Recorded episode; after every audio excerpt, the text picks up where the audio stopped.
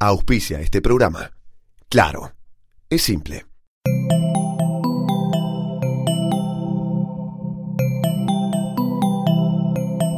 Estás escuchando Posta, Radio del Futuro.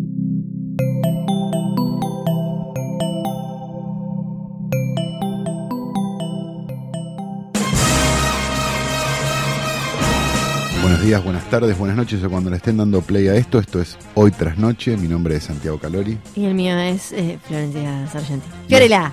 ¡Ja! Ay, no me la banco más. Ay, bueno. Pasaron 10 segundos y ya no me la banco más. Pero era un poco humor. Este es el episodio 2, ¿verdad? Exacto, es el si es episodio que dos. eso de Logan fue un episodio. Sí, fue un hermoso episodio. Pasaron 3.000 trillones de años, Sí. pero volvimos. Exacto. Sí, acá estamos de nuevo. Vos te pudiste curar esa infección urinaria que tenías y finalmente pudimos grabar este, Pues, episodio. ponele que sí, ponele que sí. Este maravilloso episodio de Hoy tras Noche está presentado por Claro Video. Claro que sí, porque Claro Video es la plataforma de video on demand y alquiler online de Claro. Tiene películas estreno, temporadas enteras de series, conciertos, contenidos infantiles y mucho más para todos sus clientes. Este mes en Claro Video podrás ver todas las películas de Star Wars, todas. Por- Todas, por sí, están todas Episodio en serio. 1, por ejemplo, Sí. la podés ver de vuelta. Sí. Y el estreno de Rogue One, una historia de Star Wars. Hermosa. Además, tenés para alquilar La La Land y Moonlight, que son las dos ganadoras al premio Mejor Película de los últimos Oscar, porque La en posta y rigor, la de oso. en rigor las dos ganaron, ¿no? Porque una ganó primero y después se dieron cuenta que había leído mal la vieja y tuvieron que dársela a la otra. Así que las dos películas ganaron técnicamente el Oscar. Claro, y hay tantas opciones en Claro Video que para que no andes por ahí perdido horas y horas, No. te vamos a te vamos a tirar como Claro. alguna alguna ayudín. Porque Y- podés ver Piraña 3D si te equivocas. Che, Piraña 3D está buenísima. Sí, es verdad. Digo, viste, ajá, te salió mal, te salió mal.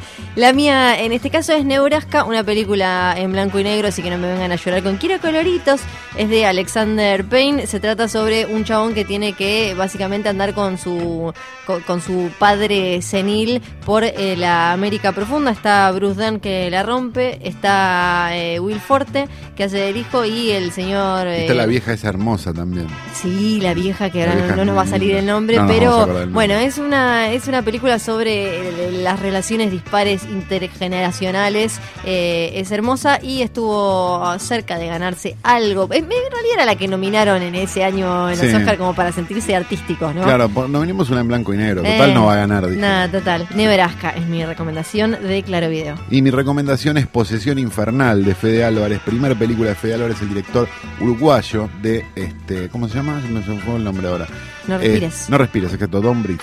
Eh, en este caso es la remake de Evil Dead, de este, la primera película, una de las primeras películas de Sam Raimi, donde un grupo de, de adolescentes, o bueno, semi-adolescentes ya a esta altura, veintipicos, van a parar una cabaña en el medio de la nada y se desata el quinto infierno. Es divertidísima y la verdad tiene muy buenas vueltas por sobre la original. En general las remakes son un espanto y este no es el caso. Me parece que hicieron una película muy personal a pesar de estar haciendo una remake. No, le mandamos un beso enorme a Fede Álvarez. Fede Álvarez, sos todo. Ay, sos todo, todo todísimo, todo todísimo. Claro Video está incluido en el plan para clientes Claro con abono y para clientes prepago en servicio básico. También tenés un sistema de alquiler por 24 horas para los estrenos más recientes, como recién Calo te mencionaba alguno, todo en un solo lugar y sin limitaciones de horario. Sin limitaciones. Sin limitaciones Sin. de horario. Entérate de todo y empezá a ver Claro Video en clarovideo.com. Me siento Fernando Nijo. Impresionante, fue tremendo, no, mágico.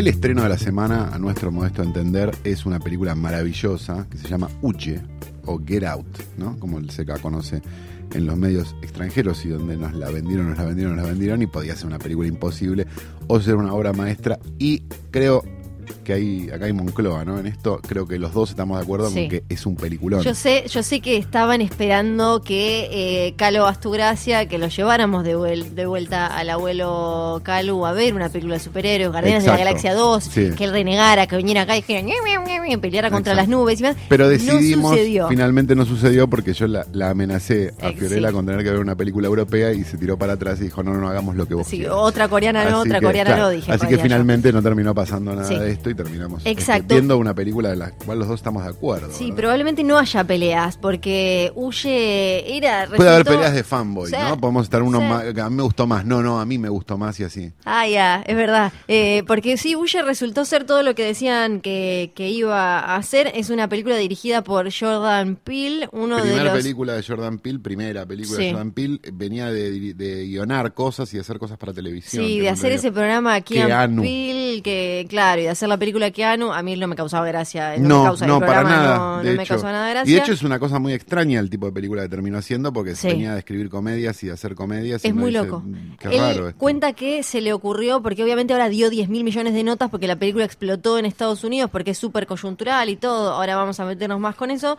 pero cuenta que se le ocurrió en 2008 cuando estaban, ¿se acuerdan? Obama y Hillary peleando en la interna demócrata, entonces empezó a ver esta cosa que era como lucha de miserias y de, de que- a ver quién la había pasado peor, si las mujeres o los negros en la historia de Estados Unidos. Entonces él dijo como, chip, acá hay algo y ahí es donde le salió la idea de hacer como una especie de thriller social, como le dicen a social thriller. Es para, le porque les gustó, ¿no? Porque les gustó una de terror, entonces le tienen que encontrar Eh, una una- forma. de decirle para que parezca más que, inteligente. claro, que no, no, no somos unos boludos que vemos películas de terror. Este es un thriller social. Es una película de terror muy buena. de Muy hecho. buena, claro, y es una película Las de buenas terror. películas de terror son buenas películas en Sí, general. y le, le costó mucho venderla y es muy loco también cómo le quedó más importante y quedó más relevante ahora que si hubiera salido, no sé, en el 2009 o en el 2010, ahora en los Estados Unidos de Trump y en el mundo de hoy, Exacto, digo, donde la gente, estamos... la gente tiende a pensar, muchas veces las películas caen en momentos que son realmente interesantes, quizás sea como una tarea de, de, bueno, pero esta película ya estaba puesta para estrenar hace un montón Sí. de tiempo, con lo cual no tiene nada que ver que Trump sea presidente. No,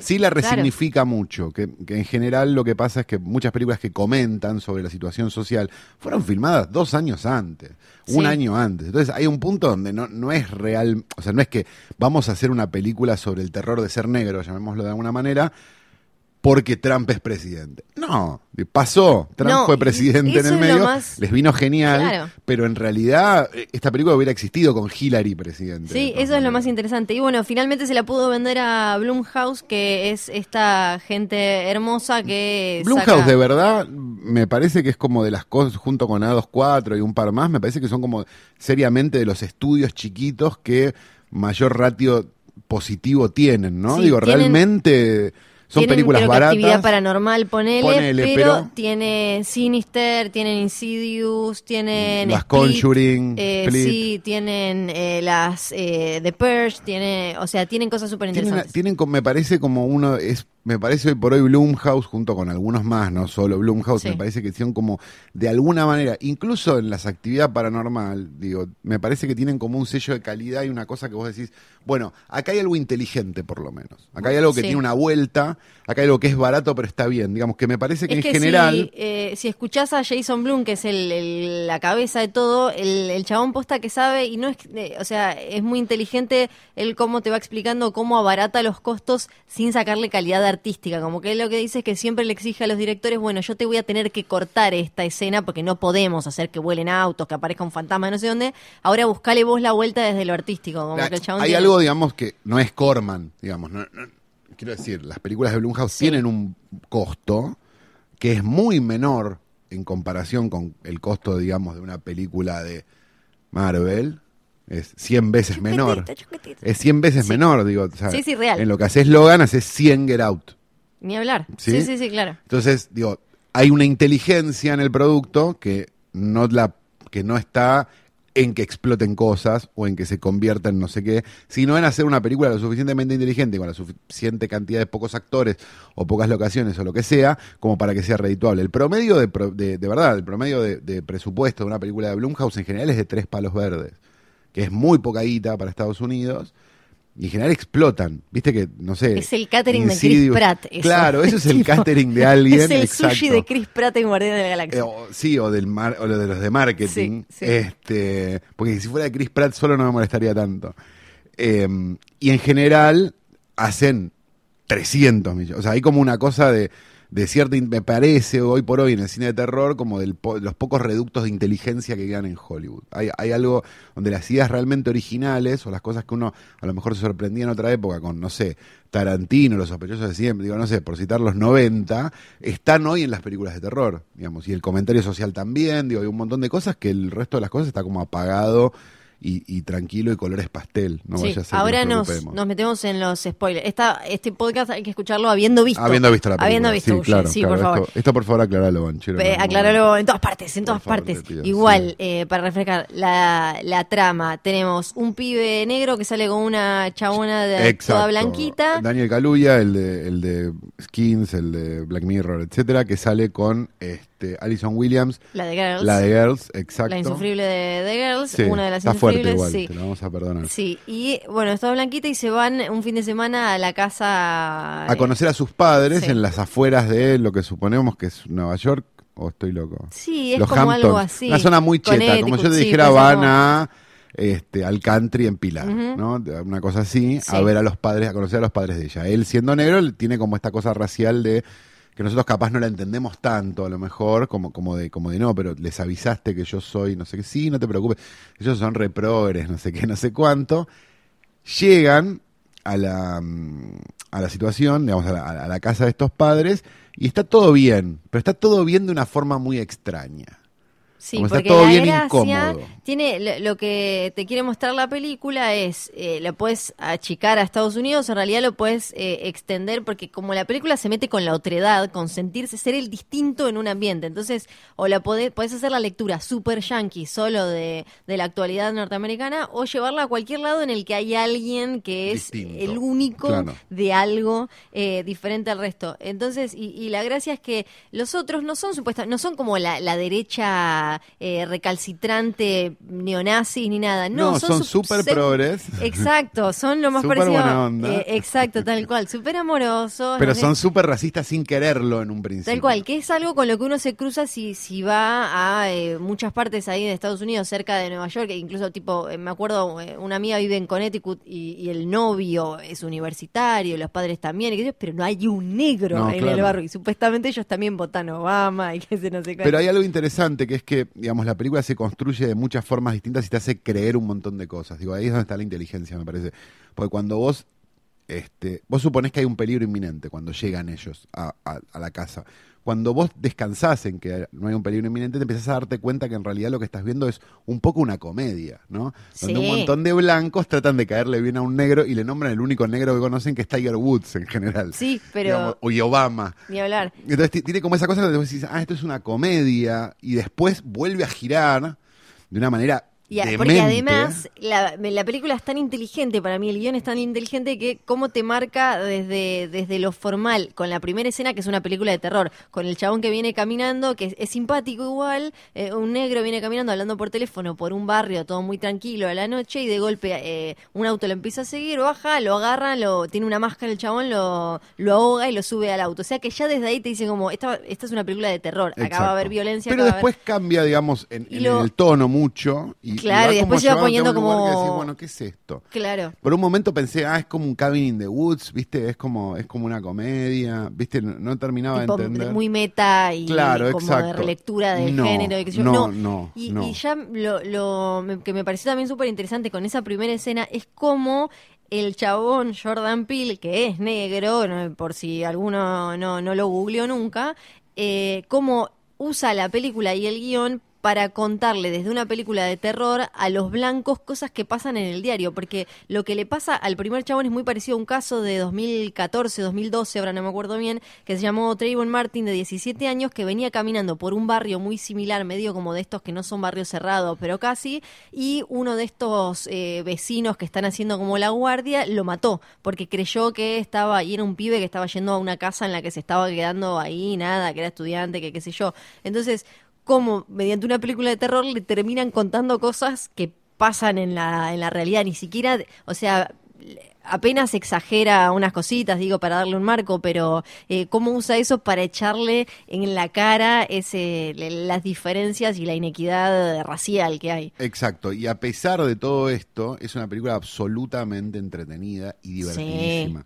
es de esas películas de terror que la pasás bien, mal bien, digamos, ¿no? Como que te, te angustian. Eh, un poco el, el objetivo de una película de terror es que te angusties, ¿no? Digamos, es como pasarla mal un rato en un lugar seguro, con lo cual este es súper, súper interesante. Me parece que la película se nutre de varias cosas que, que, son interesantes. La primera es obvia, que sabes quién viene a cenar, la película de Cindy Poitier, digamos, donde, donde un negro fue protagonista, creo, por primera vez de una película y no era un blanco pintado de negro, digamos, que era esa cosa, claro, maravillosa que tenía Hollywood, y, y donde se hablaba justamente de eso, ¿no? De la idea de que el novio de la nena era... En el 67. Exacto. En donde todavía en muchos estados era ilegal que se casaran blancos y negros, y acá en la película les caía la mina con Sidney Potter a eh, eh, Catherine Hepburn y em, eh, Spencer Tracy. Exacto. Digamos, obviamente... En clave de comedia. En, clave de comedia, sí, en, digamos, no, no era una película de terror, justamente, o sea, el terror era justamente el de los padres que le traían un novio negro en aquel momento. Pero igual era... Era, era muy progre. Claro, y era de un director eh, que siempre se metía con temas, eh, o sea, que claramente le estaba usando para hacer un comentario social sobre la época y eso, está bueno cómo las herramientas de género se usan para bajar línea, porque de ahí te evitas caer en la mierda solemne, tipo inspiracional, que es en la que cae Hollywood todo el tiempo y en los últimos años, cada vez que trató, sobre todo en, los Oscars, las Oscarizables, cuando trataron de abordar el tema para no quedar racistas, Oscars o White y eso, siempre lo hicieron desde 12 años de esclavitud, eh, Hidden Figures. ¿Cómo sufrieron? Todo muy como chocolate caliente para el alma, ¿no? Como, O cosas horrendas que después terminaron saliendo... Me parece que, Hollywood tiende a hacer algo que a, los Zucker, Abraham Zucker, hicieron mucho en no me acuerdo si era Locura Yankee o si era Mujeres Amazonas en la Luna, pero una de las dos. Había como, tienen como, trabajaban sobre una idea maravillosa que era, no sé si te acordás, pero había como un negro que cantaba como en los intervalos, en estas películas que eran como unos zappings de, boludeces, y había un negro que cantaba en los intervalos que se llamaba Don Simmons, que era como el negro más blanco que vos podías tener, un negro que cantaba cha-cha-cha, o sea, era como toda una cosa espantosa. Una sí. Y lo presentaban como Don Simmons, el negro sin alma. claro. Digamos, y en general, digo, Hollywood lo que tiende a hacer es como una cultura negra totalmente safe, digamos. Sí, lavada. Muy lavada, muy así, a lo sumo, a lo máximo que llega es a un Straight Outta Compton, pero muy cada tanto. Digamos, y los negros tienen sus propias películas. Esto también es importante decirlo, hay un mercado muy grande que no llega acá. Porque... Bueno, por algo la, la remakes como la de Muerte en un funeral versión todos negros. Exacto, ¿no? Y cuando, y cuando vos decís, ¿dónde, ¿dónde está Ice Cube? Sí. Hay que estar haciendo cinco películas por año para un público que nosotros no sabemos que existe. Y es que entre las 3 mil millones de, alegorías que tiene Huye, está esta de, por un lado, es como, como los negros sienten que se tienen como que acomodar para entrar como él, eh, tiene que, viste que es algo que también se habla en, otras, eh, en otras ficciones, cómo sienten que no pueden levantar mucho la voz, tienen que hablar de una forma más blanca y demás para ser más aceptados eh, en, otros círculos. Tienen que hablar como Obama. Exacto, sí, tal cual, tal cual, como un, claro, un negro que habla esa idea, esa idea de la revolución del, del, del, presidente negro, como no, eligieron un negro presidente. Sí, pero no eligieron a Chuck D de Public Enemy, eligieron al negro más blanco que encontraron. Si lo hubieran puesto a Denzel, ganaba Denzel, ¿no? El negro más blanco de la historia. Este, pero, pero en general es eso lo que, lo que les pasa. Hay muy pocos ejemplos de, en general hay muy pocos, hay muy poca persona negra, digamos, en, en cine de terror. Es un, es un género muy blanco, digamos, y tiene algo como muy interesante que esta película sea sobre eso. Porque me parece que dialoga sobre el género en general. En general, si vos ves casi cualquier martes 13 o ves casi cualquier este, película de terror, en general las víctimas son blancos, digamos, y no, hay, no, hay, no hay una variedad racial muy grande. En el último tiempo capaz un poco más, pues esta cosa políticamente correcta de tenemos que meter un negro y un chino pero, y un latino, pero digo, pero mayormente, cuando vos ves los clásicos, digamos, no sé, los de la masacre de Texas, no hay un negro en kilómetros a la redonda y demás. Había, me parece que dialoga, por eso digo, con otra película que también es interesante, que es La Noche de los Muertos Vivos de George Romero, la primera, donde uno de los protagonistas, y de hecho el que se salva, es el negro. Digamos, y hay, hay, me parece una postura política interesante en eso, que es que se salva de los zombies, pero lo matan unos blancos a los dos minutos.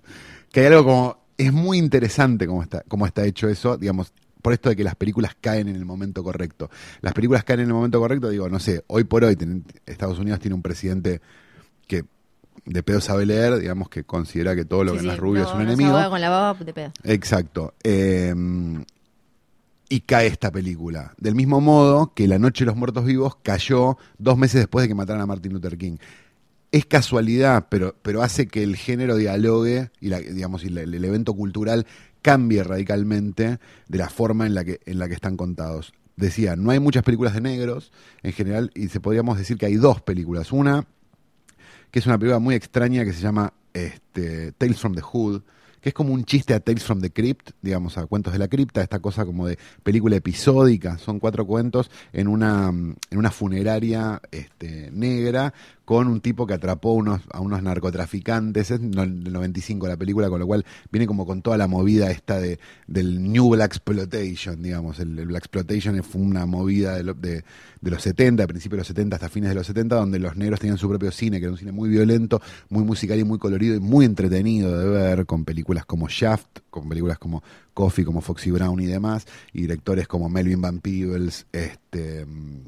y ahora se me fueron el resto de los nombres, pero bueno, el punto es una movida. Y a mediados de los 90, ponele 20 años después del Black Exploitation, volvió a haber una movida con, este, con Boys the Hood específicamente, una película absolutamente interesante, eh, y con este, una serie de explotaciones de ese Boys in the Hood como New Jack City, Judgment Night y demás, que eran películas como con mucho hip hop, en las, digamos, las de la Exploitation original, eran películas como con mucho funky soul y qué sé yo, y guitarra haciendo guau, guau, guau, guau, guau, en la banda de sonido, y en, el, en los 90, digamos, fue como hip hop, raperos actuando y una serie de cosas. Tales from the Hood toma eso, es una película muy barata que toma ese toma ese concepto y lo convierte, agarra, hace un Tales from the Crypt de cuentos de terror y qué sé yo, pero actuados con negros y con una banda de sonido acorde a la situación y demás.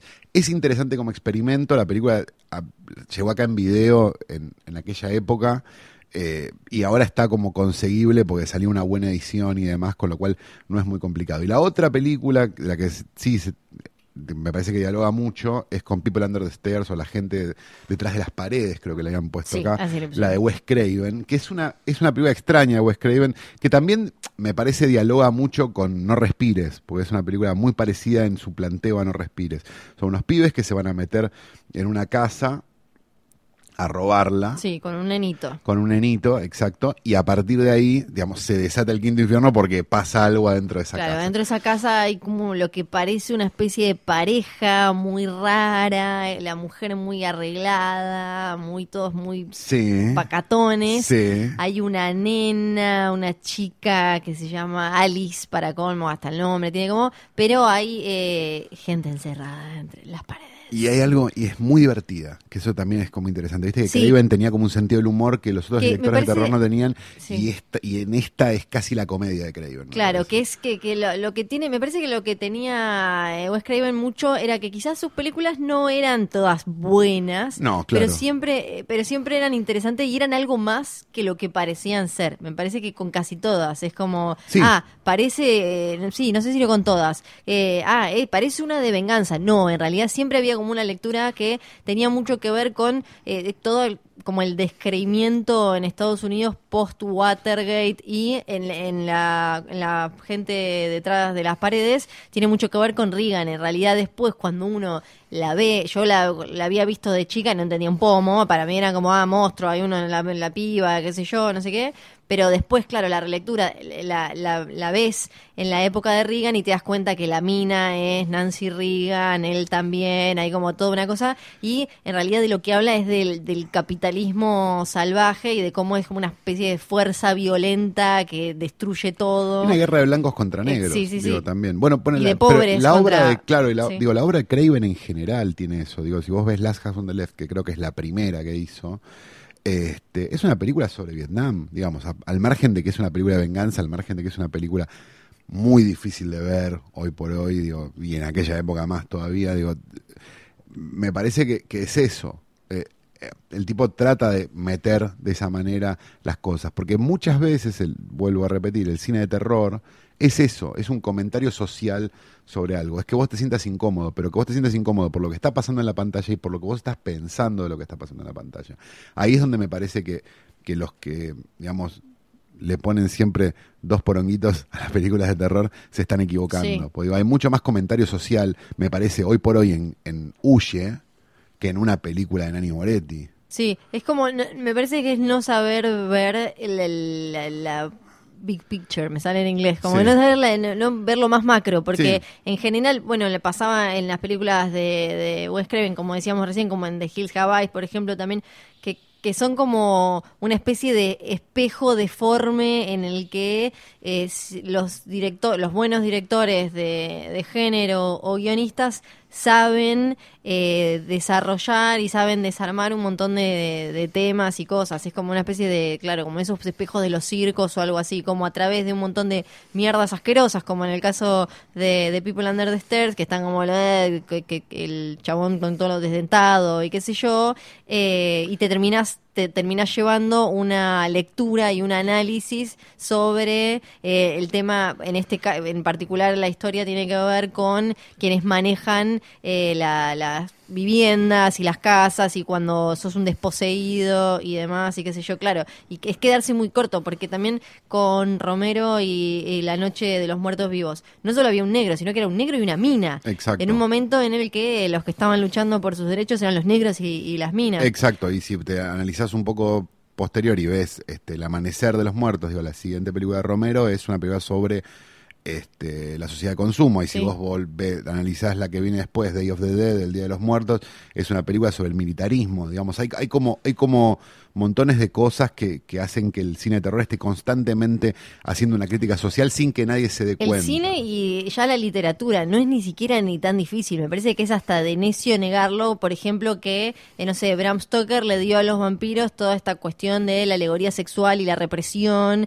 y la pacatería y demás. Frankenstein, eh, Mary Shelley, con ese análisis Sí. fue todo el tema de la ciencia, el poder, el hombre creyendo que puede ser más que él en, en un momento Dios, ahora la naturaleza. Y Romero lo hizo con los zombies. Pero Exacto. no, no, no es como negarlo. Es como, Y el otro factor decisivo, me parece, en el cine de terror, sobre todo de fines de los 70 hasta casi fines de los 80, que es la cocaína, Florencia. La cocaína. ¿No? Porque, digamos, la paranoia Sí. cocainómana del cine de terror en general es obvia, ¿no?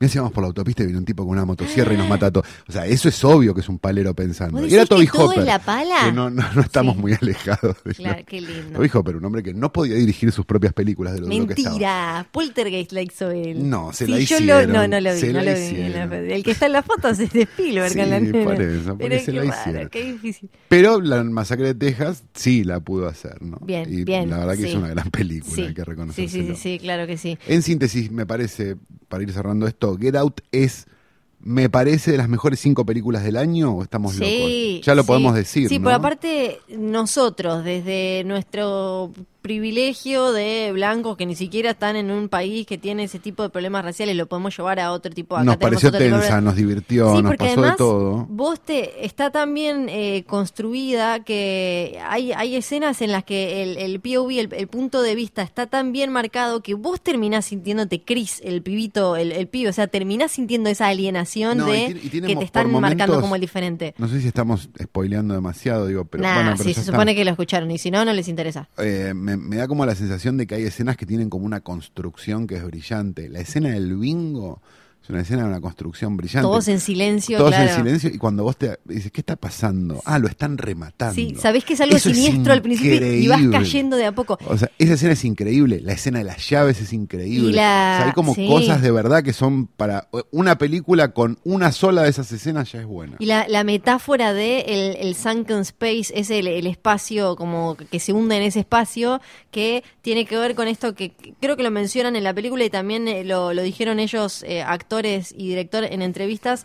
de los negros cuando se sienten muchas veces espectadores de la historia y de la realidad y que no pueden hacer nada porque si se enojan mucho les dicen, eh, son vehementes, ven que son violentos, que no sé qué. Si tratan de hacer algo es como, eh, panteras negras, que quieren Claro. venir a- Entonces que muchas veces se sienten como el protagonista de, de la película en ese momento cuando está inmovilizado completamente viendo cómo le pasan mierdas por delante. Me Es parece brillante. que es brillante, sí, definitivamente, y, y tiene algo que, que desde acá por lo menos yo digo, y creo que vos también vamos a hacer mucha fuerza, que es, si no ves películas de terror, anda a ver esta. Porque Sí. probablemente entiendas mucho más el género que viendo una martes 13 o que viendo otra cosa que, que te parece No, una pavada o menor o lo que vos quieras. Me parece que si ves esta vas a decir, ah, estoy viendo una película buena. Claro, porque en general son buenas las películas de terror. Y, y aparte de ahí te va a poder llevar a El bebé de Rosemary, El resplandor. Tiene guiños a Exacto. Psicosis, eh, a un montón de, de películas más. Eh, Deliverance tiene también, de de, La Naranja Mecánica. eh, Sí, eso es increíble. Eh, eso es deliberate, es un afán. la directo. violencia está en nosotros. Eso es increíble. Eh, tiene de qué más. Y después de mil mini giladitas como la del algodón y usar el algodón, que era algo, porque la película también habla de, de la esclavitud, claramente que, el chabón termina usando el algodón para salvarse algo que era con lo que él lo esclavizaba. Está lleno de, de cosas súper, súper es súper inteligente Es y una fábula social. es para verla varias veces es Sí. como de verdad es de las mejores películas del año no quiero decir que es la mejor porque estamos en mayo pero para mí no hay hoy una que la supere Ahora nos vamos a tener que pelear por otra cosa.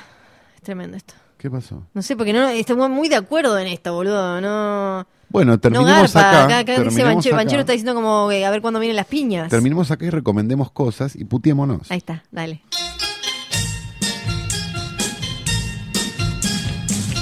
Bueno, vamos a tratar de hacer una especie de em, diccionario y trasnochístico, bien glosario. Sí. De palabras fabulosas que no puedes aplicar en la vida real probablemente, no te sirven absolutamente para nada. solo en el mundo de las películas Pero son fabulosos. Bien. Son fabulosos términos para usar en un asado. Quizás lo puedes tirar en ciertos eh, ámbitos y quedas como un capo. ¿la sos ponés con esto?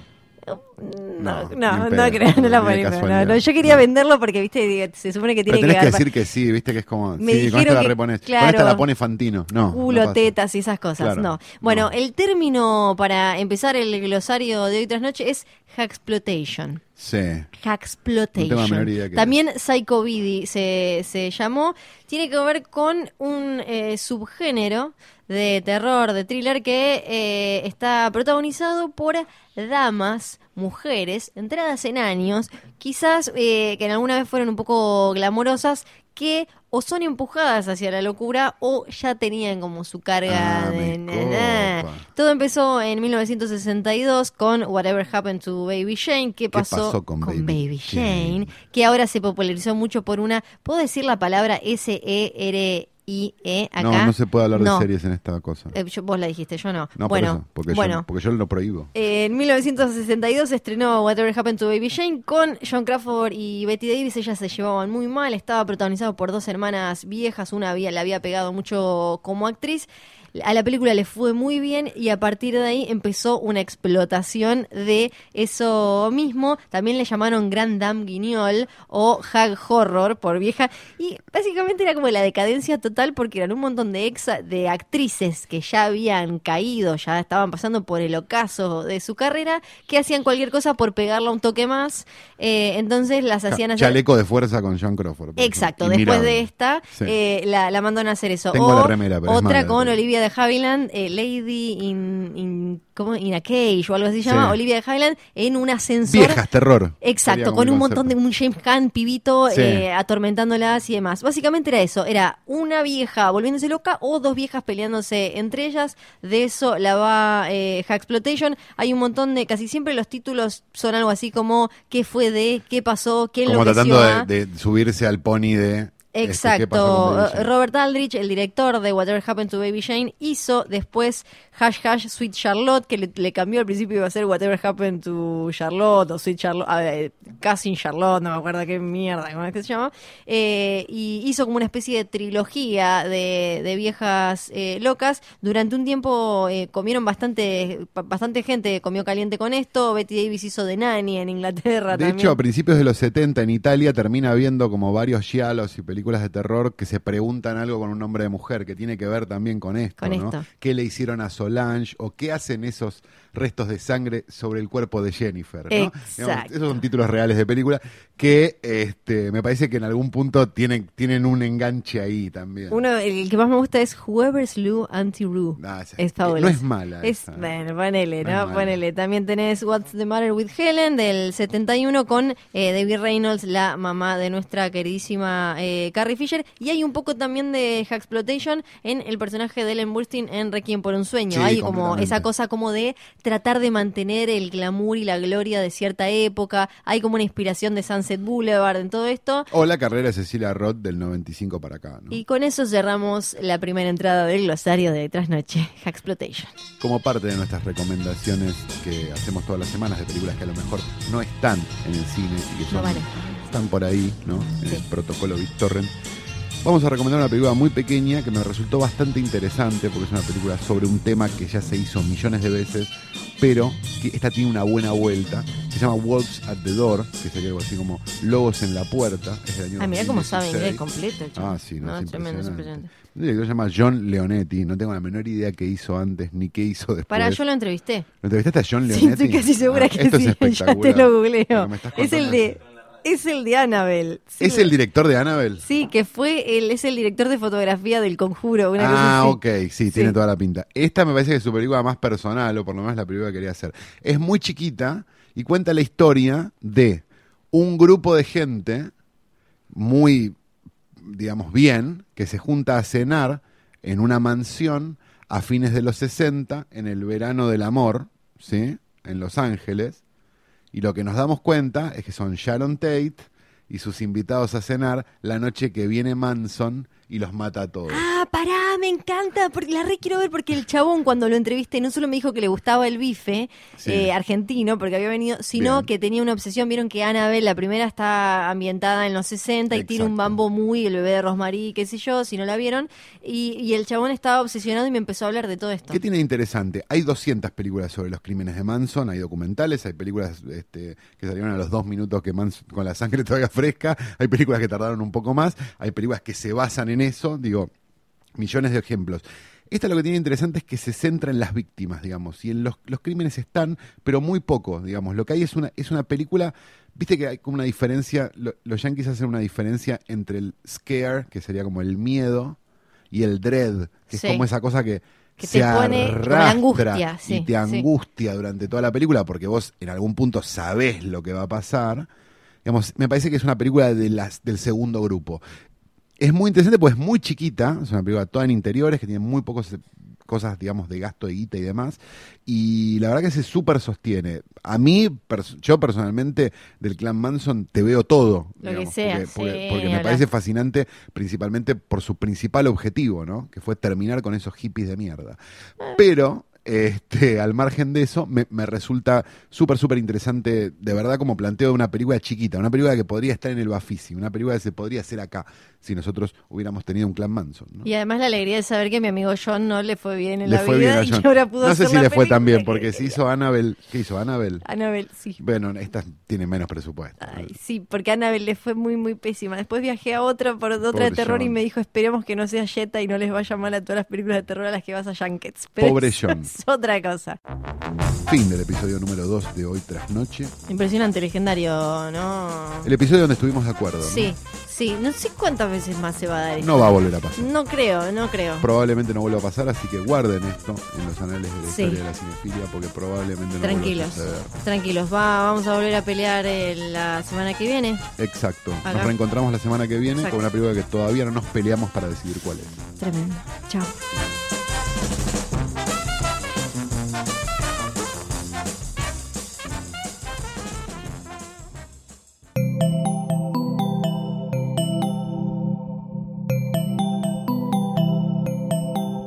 Si te gustó este episodio, hay mucho más para escuchar en Posta. Conoce todos nuestros programas en posta.fm. También podés llevarnos en tu teléfono. Baja la app de Posta para Android o para iPhone o suscríbete en iTunes a tus series favoritas. Seguí escuchando Posta, Radio del Futuro, cuando quieras y donde quieras. Auspició este programa.